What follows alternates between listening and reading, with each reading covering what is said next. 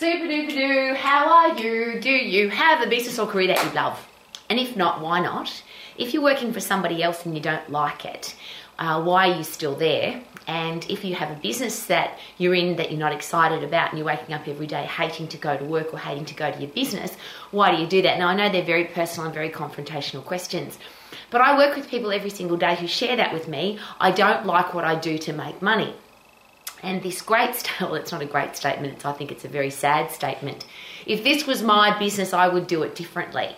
So you work for somebody else, you think you can do it better, but you're still working for somebody else. They're paying your wages, but you're not being loyal to them because what you're saying is, I could do it better than you. Now, that of course may not be you, I just hear it on a regular basis. So, what I'm asking is this very personal question. If you think you can do it better than your boss, if you think you can do it better than the people that you work with or for, why don't you go and do it on your own? If you are in a business and you're working for somebody and they're paying your wages, you've decided to work there, you interviewed, they accepted you into the business, they've taken the risk that you're going to do a good job, would it be a really good idea then to work within their system? And I use this, uh, you might be far too young to remember this, but it goes like two all beef patties, special sauce, lettuce, cheese, pickles, onions on a sesame seed bun for someone my age, and it still is exactly the same, I'm just not sure that they use it anymore, that is a Big Mac. And if you go and work for McDonald's, even if you are a five star Michelin chef, if you are a, a highly trained, uh, specific, special chef of beautiful food, if you go and work for McDonald's, it's still got to be two all beef patties, special sauce, lettuce, cheese, pickles, onions on a sesame seed bun. Because if you start putting mushrooms or bean sprouts or uh, kale on a Big Mac, uh, the business will go broke, and you you uh, will not be adding value to the people that like to eat McDonald's burgers. So the same applies to all the businesses that you ever decide to work in or with. If they have a system, would it be a really good idea? Would it be respectful to work within that system? And I share that again because every day somebody shares with me, oh, I don't like the way my boss does this, or I wish we could do it differently, or I've got a better idea. Well, there's a big difference between going to your boss or your manager or the people that you work with and saying, oh, I've got this great idea on how our business could be better, how it could be more profitable, how, could, how it could work more effectively, how we could all be more productive, versus whinging, moaning, and complaining in the background saying, I could do it better. So I'm going to ask the question again. If you think you can do it better, if you've got systems that are better than than the ones that are in the, the business that you're working in at the moment, either go and start your own business and be in full control. And I get really excited about that.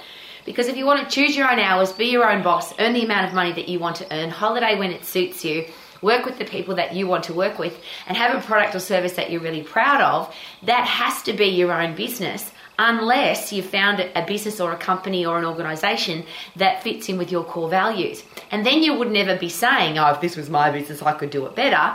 Uh, isn't it possible then that you would just love what you do and you would work with the system, not against it?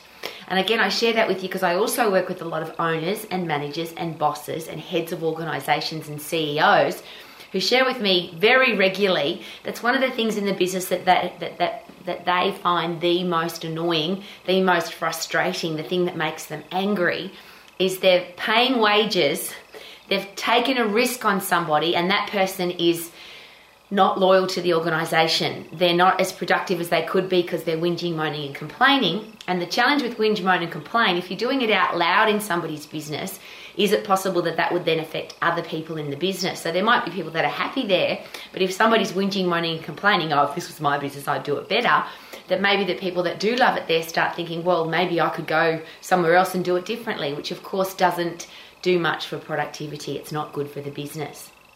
So, from my heart to yours, and this is a very personal thing, I would love everybody to have a career or business that they love. That's what I'm here for every day at Romax. Be healthy, fit, and strong, have a career or business that you love, be financially free, and have great people in your life.